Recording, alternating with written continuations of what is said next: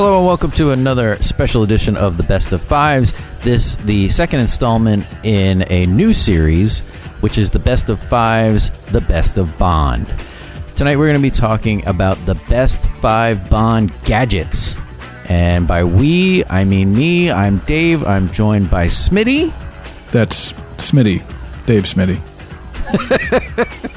and Steve. to Bondfinity and be Bond. Now you promised you wouldn't on. do that. Oh yeah, we talked about it while you were away. You just had to get it in there. Well, you know what? Let's let's let the public vote on it. All right. Okay. So if you like that, let us know. If you don't like it, really let us know. You hound me on social media until I close my accounts. Until you change your identity. All right. So death we threats, people. we are going to go down the uh, best five Bond gadgets. And you know what I mean by Bond gadgets. Um, I don't want to say any because it'll probably be on a list. But uh, what made you think of this list, Dave Smitty? Well, I mean, the gadgets are such an important part of the Bond uh, mystique. Um, and like we talked about on the previous episode, uh, the Daniel Craig movies rely on them less because the writing is usually better. But um, it was always a fun thing, you know, especially, you know, growing up watching this stuff. Like, oh, he's got a thing that is actually a this or it does these things. And, you know, it's always fun to see because, you know, guys, especially, you know, guys like us at our age, growing up like that, love the little techno gadgets and, you know, it's fun. Yeah, you think it, it is a guy thing, right? I mean, do you think women are like into like this kind of stuff, or is this just strictly a dude thing? Uh, I I hate to speak for women, but uh, I would say women that are into Bond, which is probably uh, a not not a majority, um, are probably less into the gadgets than the guys. Um, yeah, that, I think that's probably true. I mean, guys, Women, they're into their, they like knives that actually conceal lipstick. I know There this. They're into gadgets. It just works the opposite way. right. how do you know? How do you know this was used on you at some point? no, but I could just see them marketing a knife that's actually, you know, a, a good shoe.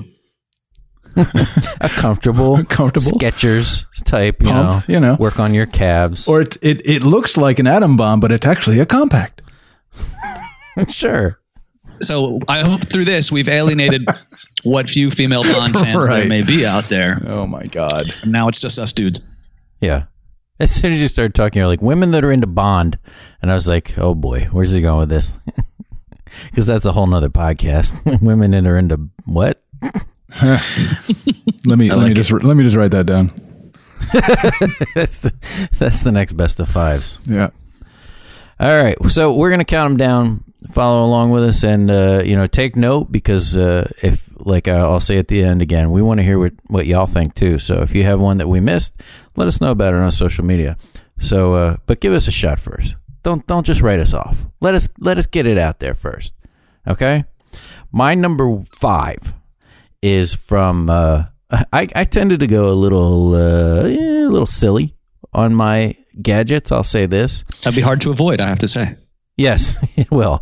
Some of my my favorite scene in any Bond movie is when he does the mandatory, almost seems like tour of Q's lab, and you're going to get things that will never even be used in the film. And some of mine are those. They're they're gadgets that Q shows him that he never will ever use. And that's the case with number five. From The World Is Not Enough, it is the bagpipe, flamethrower, and machine gun.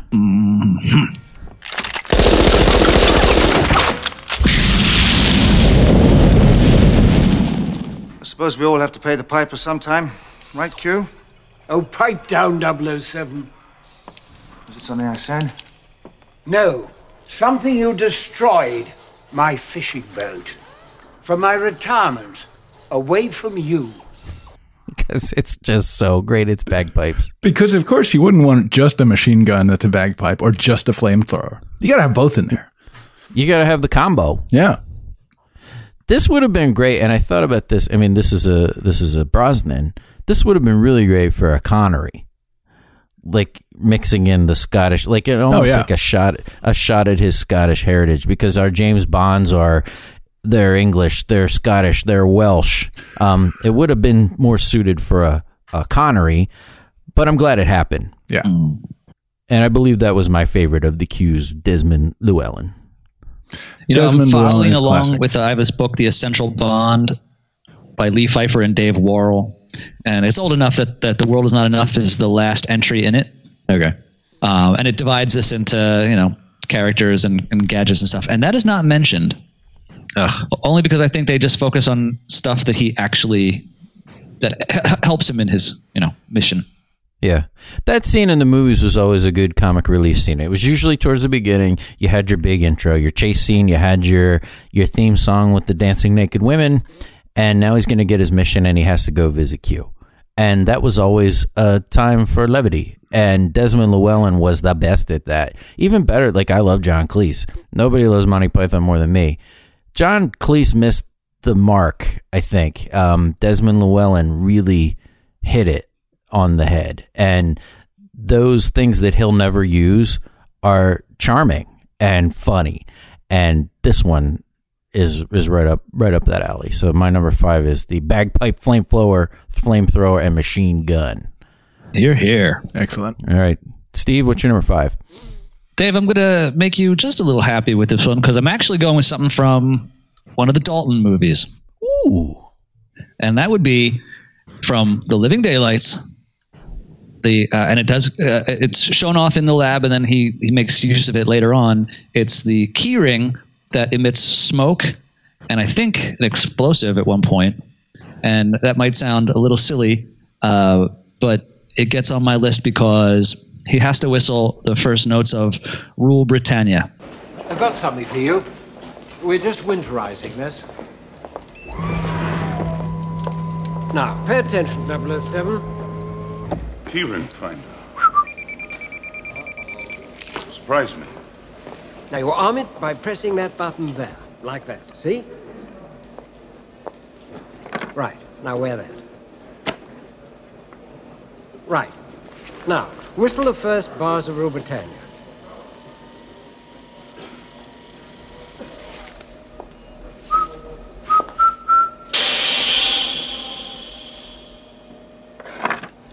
Stun gas.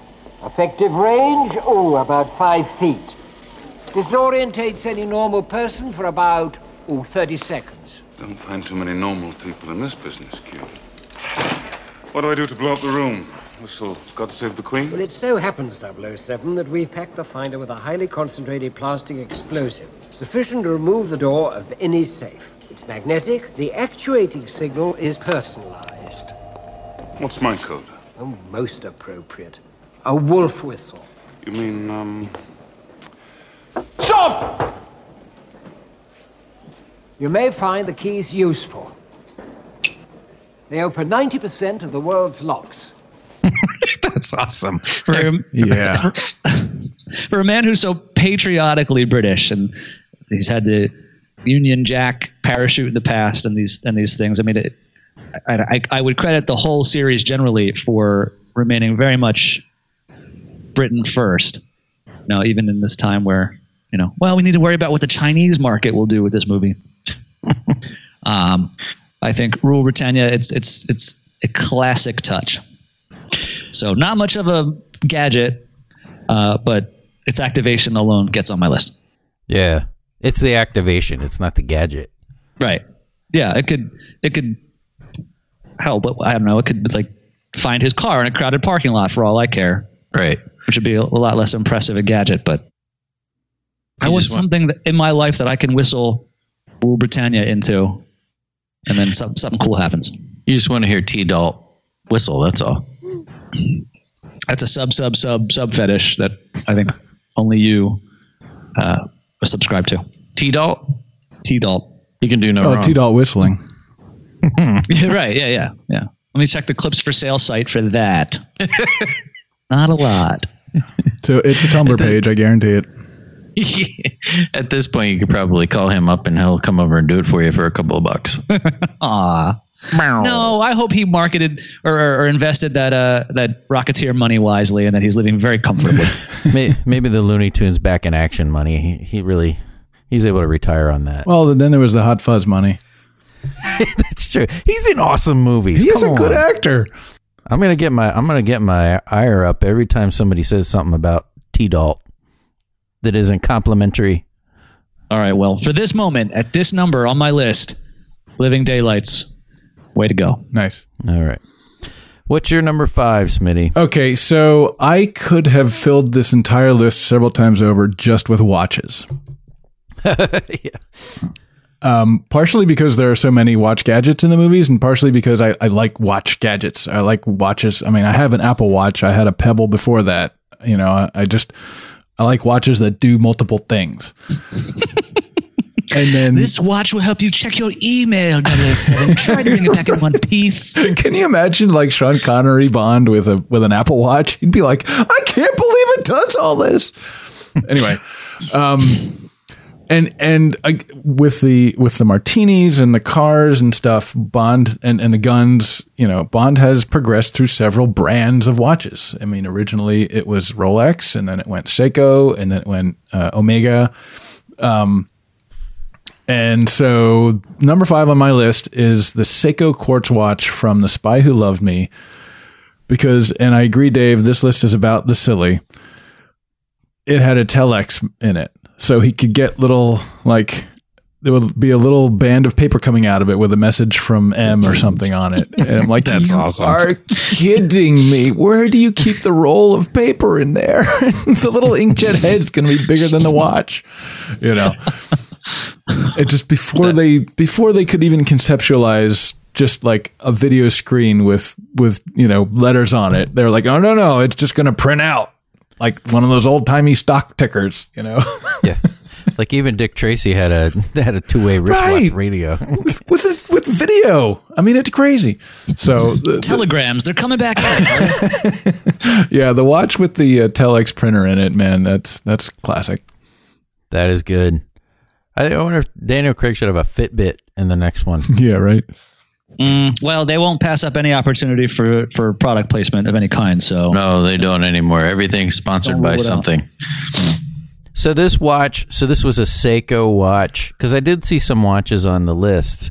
There were there were there watches in these things that you could buy, uh, at least something that looked like these Oh, watches. absolutely. Yeah. The current Bond, oh, geez. I've heard it said so many times. It's an Omega something master, whatever. Yeah. The current Daniel Craig Bond watch is one you can buy. And I'm sure, like uh, the previous ones, if not all of them, some of them were definitely models you could buy minus the gadgets. So they that's kind of cool. I mean, in in that way that it's from that long ago, they kind of had product placement on their mind from the start. So it's cool that it's kind of still happening. I guess it's like it's one of their traditions almost. Yeah, and I'm I'm pretty sure that started with the Fleming novels. Is that Bond drank this brand gin and drove this kind of car and drank this champagne, you know. So he was very much the brands that Bond used and consumed were part of his character. And whether or not there was money sent one way or the other in the beginning, certainly it, it is now. But in Doctor No and whoever, when you you know in From Russia with Love, when he's driving an Aston Martin, I don't think anybody's paying anybody. You know, I think No. they're like, you know, Aston Martin's a cool car. We're gonna have a drive an Aston Martin, and we're gonna put missiles in the headlights, and you know that's what we're gonna do. can I mention as a side note, since we're on this topic, is it really rubbed me raw when it was it was really ballyhooed that he was going to drink Heineken in Skyfall. No, right? and I don't know if you remember, but around like in between Austin Powers and Austin Powers, the spy who shagged me, or maybe it was the third one. Austin Powers was shilling for Heineken, and so the spoof of Bond that was his brand of beer, and then that flipped around. Now the Suave Secret Agent is drinking that. I, I, that is one piece of product placement I never bought. That's yeah. No, I, I, I don't. I, I don't want to Bond drinking beer to begin with. Right? Beer is for the common man. Sorry, guys. this is before the days of craft beer, but like you know, Even a really ethnic beer like Heineken, you know, it's but so like Bond sounding. drinks Dom Perignon and Taittinger's champagne. He drinks, Yeah. you know, high end vodkas and gins, and he that like he's he is a cocktail and champagne guy. Mm-hmm. Uh, so the Bond spoof was before the. So when when when Daniel Craig did it, he was spoofing Austin Powers in a way. I don't. No, I don't think it was. I don't think that was intentional. I just think Heineken ponied up the dough. Yeah. Okay. No pun intended. None received. All right. Well, moving on to number four. I don't know how you guys are going to feel about this. I may get a little flack because I don't know if this is necessarily a gadget, but it's on my list and I'm going with it. Um, it is from A View to a Kill, and it is the front blade of the uh, snowmobile that blows up that Bond will then snowboard on. So I'm saying that James Bond invented snowboarding.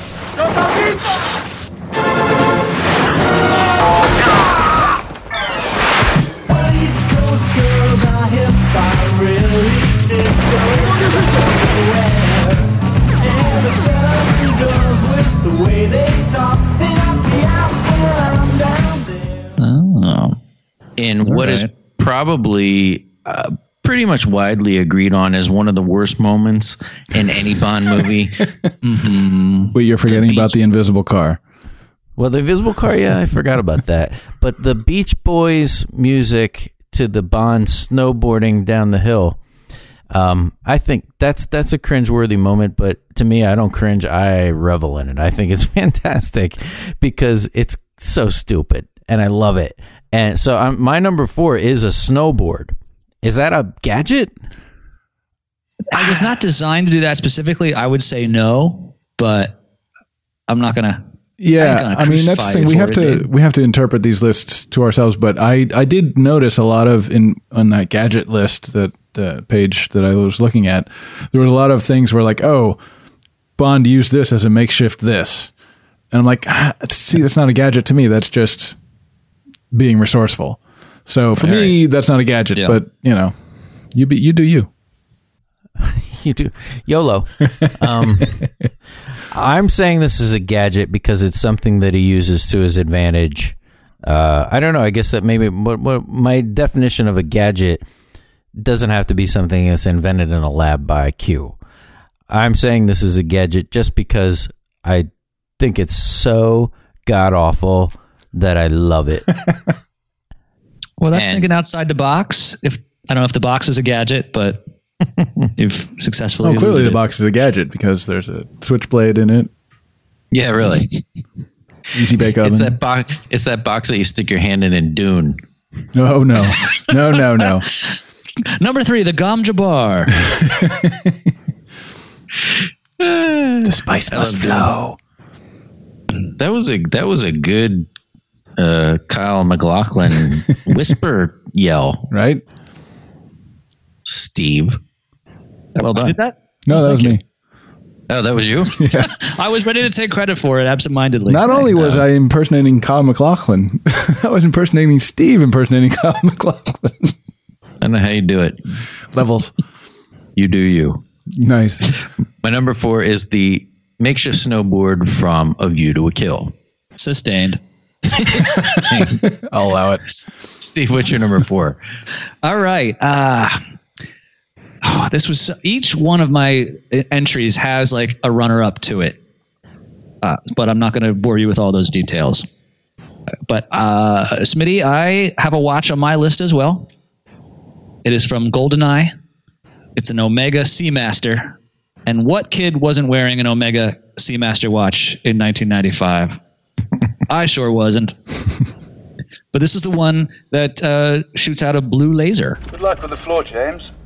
I set the time as for six minutes. Same six minutes you gave me. It was the least I could do for a friend. What does that mean? We've got three minutes. and uh, it enables Bond and Natalya to get out of the train that they're locked in. And I find it to be just just south of being ridiculous. Like lasers, Bond gets into lasers from time to time, and they're not. It's sci-fi. It's like we don't we don't have lasers like that except maybe in like three labs around the world. But he's r- routinely allowed to use these lightsaber weapons. Uh, it's cool. It's blue. but it's a cool color. It looks good on screen. He uses it for practical purpose, and I believe it had a it didn't have a magnet magnetic function as well, which you could utilize in the GoldenEye and the 64 game. Oh yeah, I think you're right. I used to play that a lot with Chris and Tim from Star Wars in character, and I never knew what the hell was going on, but I do remember that. Any listeners, if you're still stuck in the jail cell, Use and you the haven't been magnet. able to run around, I think it's the facility. Use the watch; it will bring a key. But uh, if if I had to pick just one gadget from a watch, and I am, that would have to be the laser, Omega Seamaster. Do you think that too? They had they had to uh, because that was a kind of reboot. of spawn or respawning of Bond, they had to um, kind of go back to the old tropes. And it is a new Bond. People are expecting this, this, and this. And one of the thises is gadgets. So they probably felt a lot of pressure to add things like that. Do you think? Absolutely, I they do that again and again. There's no, I don't think there's any film series that does it as much as like like throws Easter eggs to you know past fans. There's a lot of dare I say wanking, uh, and and yeah, that was that was definitely that was had to be on their checklist Right. of Bond in the '90s. Yeah. And wanking. Right. yeah. So it, it that's could funny. more British? You, you bring that up because the the the Brosnan Bonds kind of re bringing back the the series after eh, a few fallow years kind of reminds me of Force Awakens trying to bring back Star Wars after the prequels. You know, it's like, all right, we're just going to do a whole bunch of fan service right now for a couple of years and bring you all back. All right, let's do this. Agreed. Now, when you say fallow, are you are you blaming someone, Smitty? Certainly not Timothy Dalton. Certainly not License to Kill. Just the the writing and acting going on around him. okay. Are you blaming Richard Davi? Oh no, I love Richard Davi. Okay, I do too. You can't be blaming Benicio del Toro and his Switchblade of Menace. Oh man, when I watched that when I was researching for this, it was I was like, oh, I forgot he was in that. Well, I didn't forget, I didn't know him at the time, but man, that was awesome to see him in that movie. All right, what's your next one, Smitty? All right, my number four. So you talked, you mentioned, of course, the fact that in you know eighty percent of these movies, he has the scene at the beginning, you know, near the beginning of the movie with Q, where he's going through the whole thing and showing you a bunch of stuff that they're never going to use. That's just fun. And then here's your two or three things that you're probably going to use. And sometimes they require a little explanation. Oh, to activate this, click it three times or whistle the theme song to whatever, you know. The theme song to England. Exactly. Yeah. This one made the list purely because of the amount of explanation and stuff that's in this one. And it's an early one. It's from Russia with Love, the survival briefcase. Q Branch has put together a smart looking piece of luggage for us. We're issuing this to all double O personnel. An ordinary black leather case with 20 rounds of ammunition here and here. Now, if you take the top off, you'll find the ammunition inside. On the side here, flat throwing knife. Press that button there. Now she comes. Inside the case, you'll find an AR-7 folding sniper's rifle, .25 caliber, with an infrared telescopic sight. Then, if you pull out these straps, inside are 50 gold sovereigns, 25 in either side.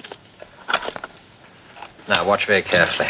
An ordinary tin of talcum powder. Inside, a tear gas cartridge. That goes in the case against the side here like that. It's magnetized so it won't fall. Shut the case. Now, normally to open a case like that, you move the catches to the side. If you do, the cartridge will explode in your face. Now, to stop the cartridge exploding, turn the catches horizontally, like that. Then open normally. Now you try it. Hmm. Turn the catches like that That's right. and open ordinarily. You got it? Yes, I think so. Is that all, sir? Yes, thanks very much. Right. Joe? That's a nasty little Christmas present. But I shouldn't think I need it on this assignment, sir. All the same, take it with you. Good luck, 007. Oh yeah. Right? So it's a briefcase. Inside of it is a gun. 50 gold sovereigns because I don't know, you're going to need to buy your way out of something with gold sovereigns.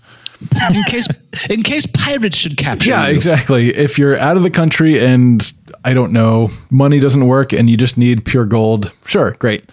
Tear gas, ammunition, and a throwing knife. And I just remember it's been a while since I've watched this one, but I just remember him going through the whole thing about you. Well, you flip this and turn it around, and then you get the sovereigns that are in the lining, and then you've got the tear gas if you hit the numbers just the right way. And then when he when he went to use it, right, he used three quarters of that. I don't think he used the sovereigns, did he? I don't remember. But like he had to use half of the gun and He, the he got ammunition. onto a very uh, very expensive bus. Right, exactly. exact change only. Damn it. Would you have change for a sovereign? so, yeah, that one, just for sheer over the top explanatory power, is the briefcase. That's a Maybe good can. I can I mention it, it didn't it didn't make my list or anything, but uh, it's worth pointing out that in From Russia with Love, Bond does get uh, like a ahead of its time pager. Uh, talk, talk, talking about you know, I mean, he might have had a telex in his watch later, but he had a pager in the early '60s. Oh, yeah? I don't remember that part. Yeah. Yeah, I saw a list online and looking up some stuff of things that were in Bond that are real things today. I mean, kind of like like there are in like people have these lists about everything, like Back to the Future. There's like all these things that were in Back to the Future 2 that then were science fiction, but we have them today. And there are a lot of things in Bond like that that exist. Oh, I don't doubt it. Yeah. Yeah, Bond predicted Teri Hatcher way before that was a thing. and Benicio del Toro. Nice. yeah. Yes, uh, the glorious future of Benicio del Toro promised to us did come true. See? I uh, credit T Dalt.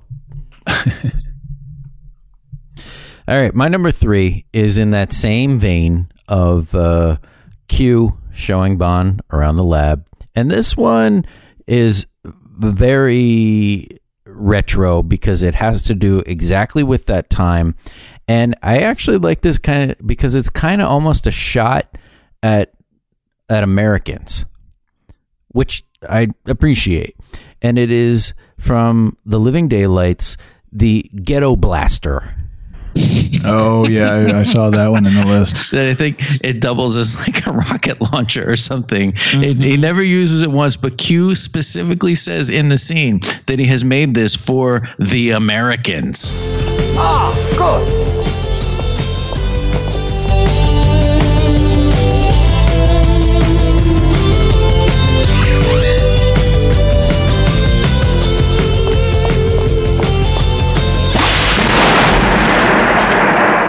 Something we're making for the Americans. It's called a ghetto blaster.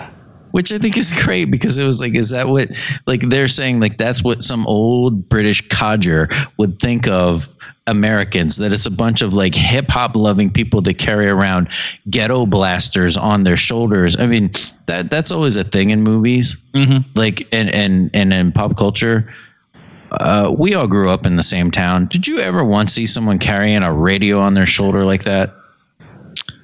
No, No, I think but that I- might have been part of the that Reagan era like crime panic that was So going on. You know, I, Yeah. I, I agree That, oh that my god, the myth of crack. we we didn't really see that in Quakertown. Although I, I owned two two boom boxes, I didn't carry them around and play them out loud.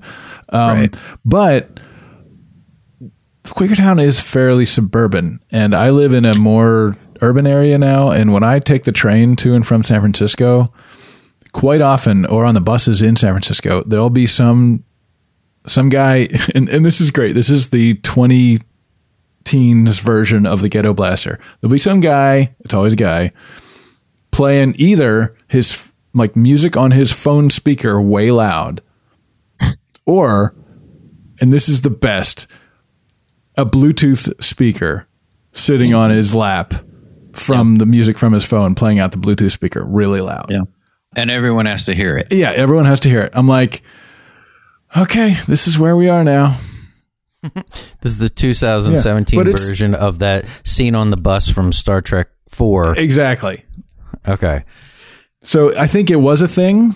So, you know, the British making fun of Americans with the ghetto blasters, I think that was definitely a thing in the 80s in the more urban areas because it still happens. I guess I guess it was. It just seems so cliche. Like I had one too. I think everybody our age had one. Like a like a big boom. Sure. We called them not ghetto blasters necessarily, but boom boxes. Yeah, boom boxes. We had yeah, we had them. Um, the amount of money you had to spend on batteries to carry one of those things around was substantial. Yeah, like 6D batteries. Yeah, there, there's big honking batteries that would cost you in today's market twenty dollars just in batteries. Or knows how long it six months of getting your free battery every month at Radio Shack. yeah, there you go. But I love that it was the '80s. They had a '80 that was the. You can tell the bond by the by the gadgets almost in in some ways, or you can tell it by by the tone of the movie and the Timothy Dalton bonds were very '80s, mm-hmm. and this lends right into that, and that is my number three, the Ghetto Blaster. Excellent. And it makes a larger point. Yeah. Mm. Thank you, Steve. I'm only doing this for your I'm sorry. I'm sorry. If you if you'd like a little more, I could I could antagonize you a little bit, but no, I'd like that too. you haven't pissed me off. Oh, okay. Well, let's hear your number three. Maybe I'll piss you off. We have to get some more antagonistic people on this show. Yeah. Next issue. I ask you, Jack Drummond. Patty, patty, buke, buke. My number three. Oh, now we're getting into uh, cars, cars, are cars gadgets. Yes. I'll I'll give it to you because they got so much extra stuff in them. So yeah, I guess it's not the car; it's the yeah, it's a little. I was I was thinking of with it. doing a whole thing on cars at some point, but Yeah. I think it's a crossover. Okay. Then I will continue. Uh, we we hinted at the invisible car earlier, and that is not my choice because that really that got into. I, I, I, I, I guess they're working on various invisibility technology, and that it might come about. We'll have that one day. It got it got too far, but tomorrow never dies. 1997. We had the remote control driving car.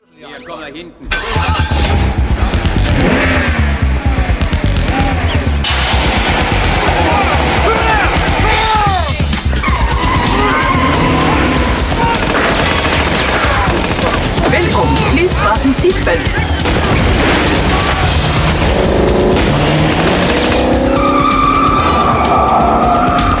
Reduce speed. Pedestrians in roadway.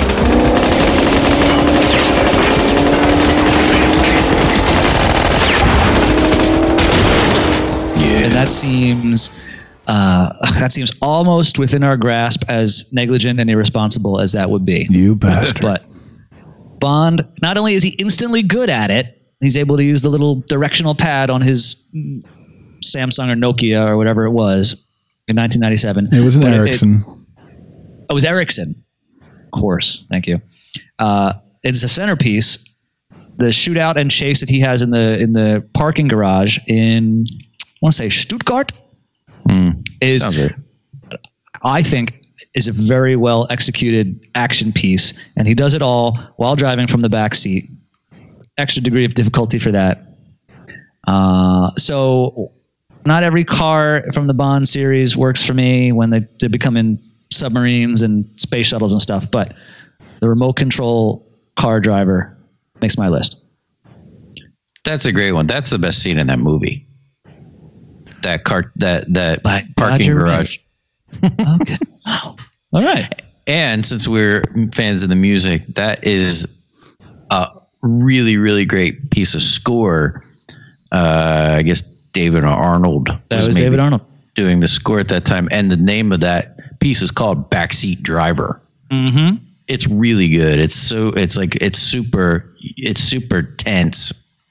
Good choice. I, I definitely put that one on a on a CD that we played at the theater. Hell yeah, backseat driver. Yep.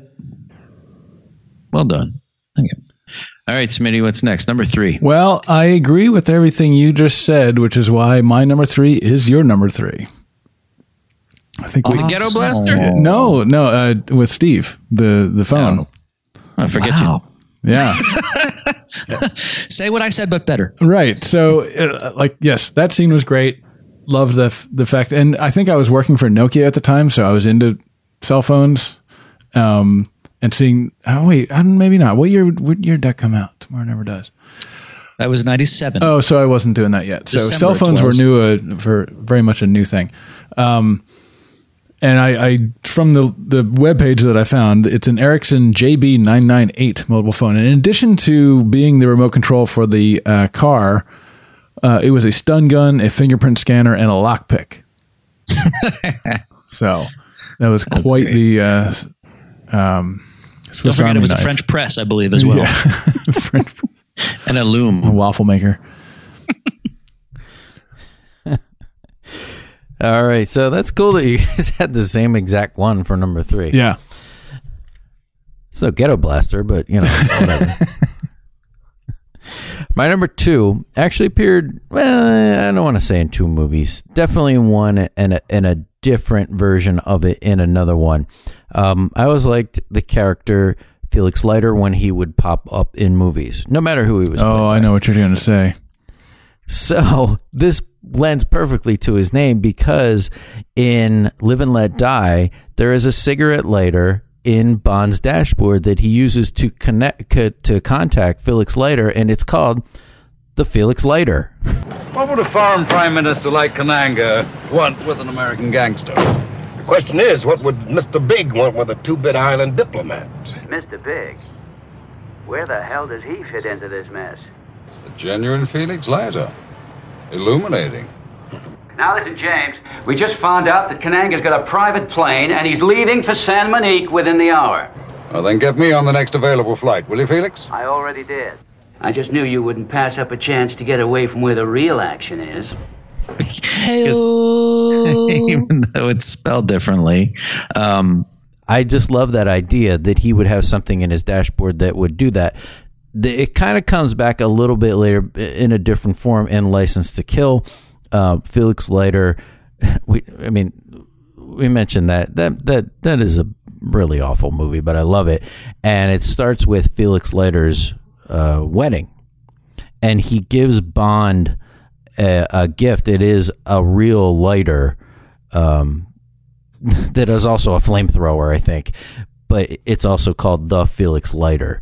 So really, really, the two different things. I mean, I mean specifically the one in Live and Let Die that is in his dashboard to contact his American buddy.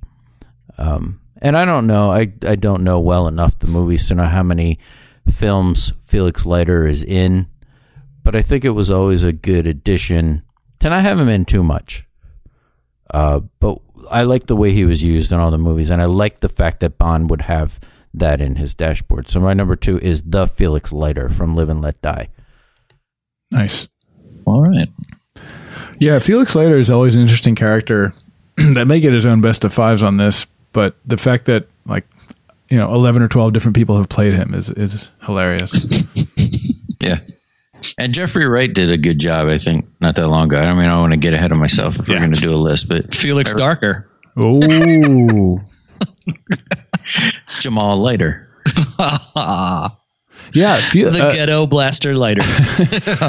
he might have been one of the. He's probably played him in more movies than anyone else. Yeah, he got to do it a couple of times. Yeah, it's like they they started with with uh, Casino Royale, and it just to to do the continuity. You know, they went what? Oh, I don't remember. Did he die in the next one? I forget. I don't think so. We're talking about Robbie Coltrane, right? Anybody? Oh, he's better. another good one. Yeah. Anybody's better than the guy that played him in License to Kill because that guy, that guy looked like a mattress salesman. I mean, that, that, that guy had no business playing any kind of spy. But I love it. Tito. Right. All right. Steve, what is your number two? My number two. I, I made a called an audible here because I was uh, not sufficiently happy with what I was originally going with here because I don't think a boat is a gadget. So I am instead going with uh, Smitty. I think you said that uh, the the Daniel Craig movies are light on the gadgets. They seem Yeah. to be lighter. Yeah. Yeah, there are, or at least they're more hard boiled, down to earth, More- more grounded, that kind yeah. of thing. Yeah, they don't fetishize it so much, and yet, and yet, it's in Casino Royale. Conveniently, mid movie, Bond is poisoned, and he starts to go into some sort of uh, heart attack situation. Lurches to his car because what's right under the dash? Defibrillator panels. Nice. Of course. 007. Bond's been poisoned. He's going into cardiac arrest. Stay calm and don't interrupt, because you'll be dead within two minutes unless you do exactly what I tell you. I'm all ears. Remove the defibrillator from the pouch. Do not know What it is yet? Still scanning. Take the blue combi pen, Bond. Mid neck, into the vein. That'll counteract the digitalis. You're going to pass out in a few seconds, and you need to keep your heart going. Push the red button now, Bond.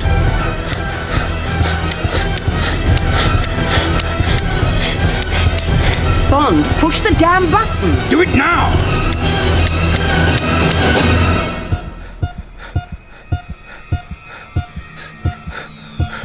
how often have MI6 agents in the field been poisoned or maybe just had one too many plates of bacon? and suddenly they start to feel a little chest pain. You bust out that defibrillator, you're fine. You go back Sure. in, you finish that card game, and you vanquish evil. It's a great one. It's Yeah. pretty ridiculous in the movie that was hailed as like, well, this is like such a gritty, real life, grounded James Bond. What with the right with the parkour and the uh, defeating the bad guy through poker, and then there he is. He goes through hell that night. Not to mention the nut torture. Yeah, I, I was getting to that.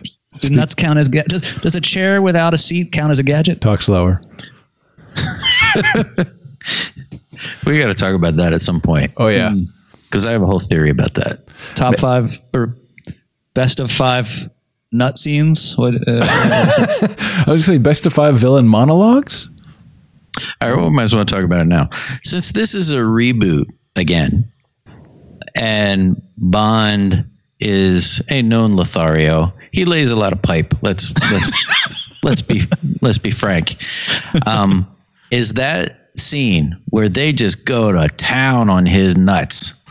Is that scene maybe an explanation of why he never has kids? Oh. It's a good point. I'm I'm putting this out there for anyone to to ponder that maybe that scene where he his onions just get destroyed that he continues he heals and he's still laying pipe to this day hopefully that uh, you know his, his boys were damaged and because of that he will not sire a child because it, there's never you think on all the women that James Bond beds in all those movies one time somebody's slipping through you know he he's going to be a baby daddy at some point but it never happens The the comedian Lenny Henry does a bit about that from I don't know twenty years ago that Oh, yeah? Matt and I used to love. You know, it makes that point exactly. Like he's doing girls left and right and never asked for a condom. Like, what's the deal? Doesn't he have children everywhere? you know, it's a great contraceptive having Heineken on the nightstand. it's a that always does the or trick. also having every Maybe girl I you overestimated you, James. or having Call every girl camp. you screw die in the next scene. Well, except for Teri Hatcher, apparently, until way later. Well, I'm just putting that out there. Yeah, no, that's a good point. Uh, I would also think that even if that, well, let's not get too deep into the nut torture, but I would think the first the first hit that that Mads Mikkelsen does would do the would do the job. But uh, you know, uh, even so, you would think if they, I mean, are are other 00 agents in any way like James Bond? You know, you got to get into situations, you got to seduce people. You would think maybe they'd have some sort of chemical, you know, solution to this problem. That maybe they're just like, "Meh, we don't need to worry about it. Protectant. but they could sterilize all those guys Sure, even temporarily. The stuff they got in the in the Q Q's lab. Wow. Sure. This is I giving think a lot to think about, guys. We're on to something here, big Oh, time. Well, speaking of balls, Smitty, what's your number two? Well, my number two uh, Good again. segue. Nice. Goes back to the, um, and I was afraid you were going to scoop me with this one, but you went a different direction. But it's another Q explaining something that that never gets used, and this one is my number two because it is so ridiculous. You know, they he shows it, and you see how it could work, and you're like, well, when would you ever be able to use that? That is so specialized, like like the bagpipes, like really. And it is in Goldeneye. Q wheels up in a wheelchair, and Bond's like, "Oh, I'm sorry about your leg or whatever." And then Q shoots a missile out of the out of the cast because it's a fake cast, and it's like, "Oh, mm-hmm. all right, sure, we'll we'll go with that." Morning, Q. Sorry about the leg. Skiing? Hunting. Yeah. Hell yeah. That works on so many levels. yeah. This is the kind of Two, like I we, guess. We mentioned we mentioned like you already mentioned Austin Powers a couple of times. I think people forget. Maybe they're not forgetting or just haven't seen it. The thing that does this way better is the Johnny English movies. And this Wait, they this made is- more than one. Yeah. Johnny English and Johnny English Reborn. Oh God. I'm telling you, are solid. And they do the Bond thing step by step and they do this kind of stuff where he's seeing his gadgets and stuff like this. It's really to me way better than Austin Powers. So I just want to give Johnny English a shout out if that's okay. Too late now. Too late to stop Fair you. enough. I might have to watch them now because they looked really horrible. or the No. first one. I didn't even know there was a second one. They're solid. I'm telling you, they're solid. All right. And I love Rowan Atkinson, so I'll give it a shot. On that same vein, have you seen The Kingsman? No, but I heard awesome things. yeah, about it. I really liked it. For the most you part, mean Men in Bloke. Men in Bloke, nicely done, Steve. Point Thanks. point for been on to Steve. that one for a while. Steve wins the episode. Um, and now there's a sequel coming out, which I didn't think would happen because I thought there was no way that first one, even though I liked it, I thought there was no way that would make enough money for a sequel, but apparently it did. So good for them. There's a whole mythology behind that, isn't there? I mean, the Kingsman, like this is a big thing for some people. Oh, it's a comic book, yeah. So Yeah. yeah, You know what? I think there might be a future in comic books turned into movies. the hell you say? Stay with me here. Uh, all right. So are we done with? Are we ready for our number ones? Go to number one. All right. My number one is actually probably the most serious thing on the list, and this might uh, go against the the rules as well. Um, and I'm not saying I'm sure you're going to do a whole, maybe do a whole episode on weapons, or not even weapons per se, but just guns. Because my number one is a gun, but it's not necessarily the gun. It's from Skyfall. It is the Walther PPK 9mm, but it's not necessarily the gun.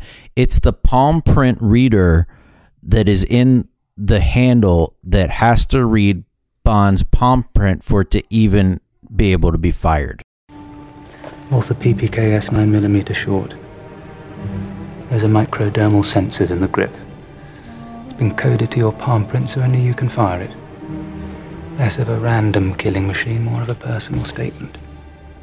Mm-hmm. Go on. So it's not it's not the gun necessarily. It's the it's the uh, technology in the grip that has to read his palm. I think that's really cool, and I don't think that that with with fingerprint recognition and that kind of stuff, that's probably something that's not that far out of reality either. Oh yeah, we could totally do that right now. I mean, it's how we all Yeah. use our phones. Well, not you, Dave, but how normal people use their phones right now. I like my phones like I like my Timothy Dalton. Old and out of shape.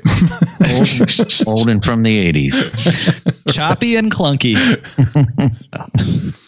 Yeah, I like that palm print thing. I think is cool because then it's um, it's a safety measure. It's not necessarily. The other thing I like about it is all these other things are kind of like weapons or kind of things that he can use to hurt someone else. This is a device that is is implemented to keep him safe. It's it's used to to not hurt him necessarily. Like if he were to lose the upper hand in a fight and somebody got his gun, they're gonna do anything with it. I, I just think that that part of it is cool. It's not necessarily the gun; it's the palm print. That's my number one. Yeah, that's that's cool. And I think I don't remember where I read it. It might have been researching this because I came across that same thing. That in the RoboCop movies, I think is two RoboCop two or three. Uh, RoboCop had the same deal. Like he, his gun couldn't be fired except from his hand. But It's in Judge Dredd as well. is it Judge Hell Dredd? yeah. Somebody gets framed. 1995 strikes again. Uh, but but I think in RoboCop they framed RoboCop for shooting somebody by getting one of the prototype RoboCop hands and using it to fire the gun. Well, they do that in Judge Dredd too. Oh, maybe it was Judge Dredd. Am I thinking they- about Judge Dredd? Because Armand Assante is like a clone of Sylvester Stallone, if you buy that. Oh, And well, that, so that never he's the only one sense. able no, to okay. activate the gun because he has his DNA. Right. No, so this one was RoboCop because they actually just I remember reading they took one of the prototype hands out of the lab and used it to fire the gun. Yeah. It's funny that they did it in Judge Dredd as well. I know. Oh yeah, yeah. The old the old handprint to to secure the gun thing. It's a good idea, but apparently it doesn't work all the time. Uh, Dave, am am I mistaken? Is is that not a a callback to something in Living Daylights? Am I like totally high right now or drunk on raspberry beer? I don't Does- remember enough. Does he have a uh, like a palm recognition thing in that too? I'm asking you. You have you've, you're, you've studied these movies. I don't remember. I haven't studied them extensively, but You I stu- the. Daltonics of it. I studied Timothy Dalton. Ah, but uh, you know, I, don't- I don't know. I'll have to go back and look. And if that is the case, then I renege on my Skyfall, and I'll transfer it right back to that. Yeah. But that's my number one. What's yours, Steve? Glad you asked. I have got to go with it ain't the car. All right. The car is the Aston Martin DB5. But from Goldfinger, it would be the many, many gadgets that this car is equipped with. You'll be using this Aston Martin DB5 with modifications. Now, pay attention, please. Windscreen bulletproof, as are the side and the rear windows. Revolving number plates, naturally.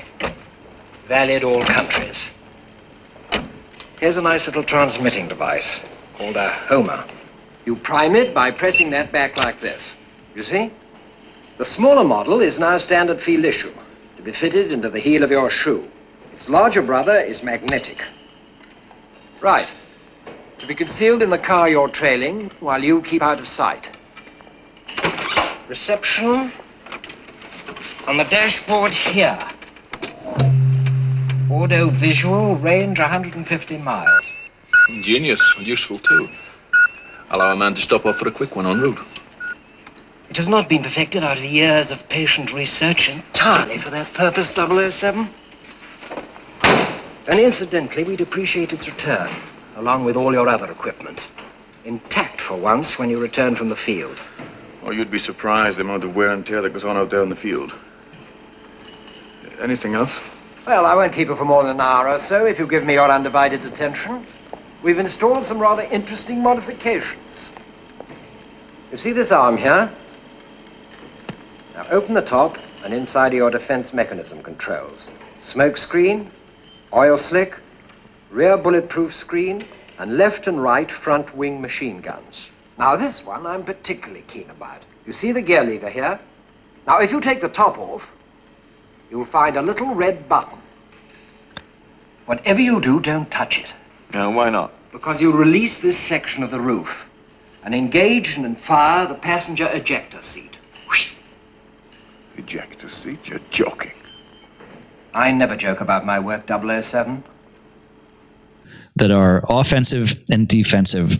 And I'm not even talking about the machine guns, but this thing has absolutely got to be the the uh, the the influence uh, of the origin of the Spy Hunter game, the old Mm, yeah. arcade game. Oh, love that game. I mean, it's almost like the Spy Hunter people might have had to pay money to Eon Productions because your car in that game has the oil slick, the smoke screen. It shoots something out of the front of it, all these things in that car. I mean, this, what was that? That was like uh, James Bond 3, I think, right? And they realized, like, what could we do that we haven't done in the previous two? How about a car that does everything? and they, uh, the, uh, damn ejection seat. Yeah. I mean, this stuff, this just, this sent waves through the franchise and other franchises for, for decades to come. So Yeah, I haven't, I haven't got a lot of words for it, but, uh, oh my God, what a cool car. Yeah. Bulletproof Yeah. shield? Got to protect from That's bullets. That's right. There's an answer for everything in that car. The- the- It's a Swiss Army car. You know the only thing it doesn't have? What? Defibrillator panels. Well, you covered that already. Well, I know, but you know, they weren't anticipating Bond being poisoned back then. No. Or bacon. Right. Oh, bacon was a health food in the 60s. So The man, were the man smokes four packs a day. Do you think that his his heart might be at risk? No. Nah. Very good. What is yours, Smitty, to round this out?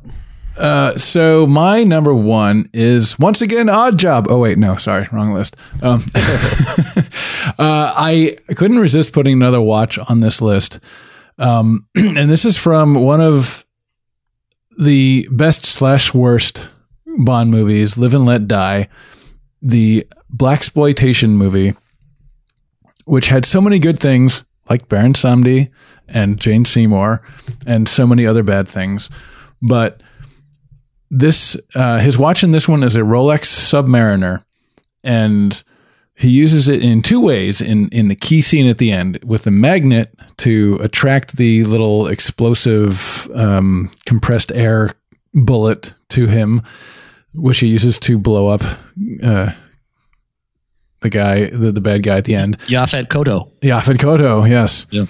Kananga, that's his name. That's what I was trying to think of. And has the buzzsaw, so the little uh, bezel that spins at high speed and he can cut through the ropes. I thought that was very fun. So the Submariner watch with the magnet and buzzsaw is my number one.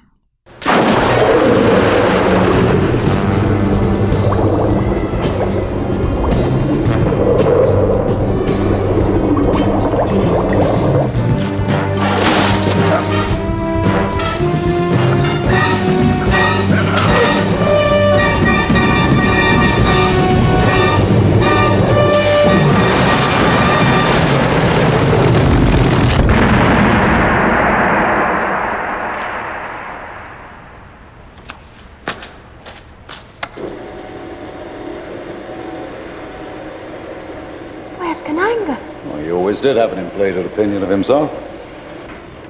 That's a good one. He spends like the last 20 minutes of that movie underwater. He spends if, if you probably uh, clock the, the amount of underwater right underwater minutes in all the Bond movies, it's a lot. Yeah. Well, it's it just instantly lends itself to tension. Sure. Doesn't he have some kind of gadget in that too? That's like a shark bomb or something. Like the sharks are attaching attacking him, and he's got a shark bomb. He's like Batman, man. He's got the, Yeah, he's the British Batman. he's the British Batman. I think Batman was British for a while. No, that would be the Batman. Christian Bale? The Batman. the Batman. He was you Welsh. son of a bitch. Good line. All right, so let's go back through the list just uh, for uh, keeping track's sake. My number five gadget was the uh, bagpipe flamethrower from The World Is Not Enough. Uh, number four was the makeshift snowboard from A View to a Kill. Number three, the ghetto blaster from The Living Daylights. Number two, the Felix lighter from Live and Let Die. And number one, the palm print reader on the Walther PPK and Skyfall. What about you, Great, Steve? great list. Uh, Smitty, I, I don't know. Did you mention the magnet that's in that watch as well? The Rolex? Yes. Yeah. You did. Okay. Sorry, I tuned out for a moment. I was drinking my delicious beer. Yeah, raspberry beer will do that to you. He uses it to undo the zipper on the Oh, ship. right. Right. That was the other use he That does is for an even better reason It is. for what you, what you picked. Yes. So well done. My top five was the key ring that emits smoke that is activated by whistling the first bars of Rule Britannia, Britannia rules the waves. It's the Living Daylights. had a watch at number four from GoldenEye, the Omega Seamaster with laser. From Tomorrow Never Dies, the remote control driver for his car. She activates through his Ericsson phone. Uh, thank you for the fee that Ericsson paid to be promoted here. Number two, the defibrillator panels that come standard with his car in Casino Royale.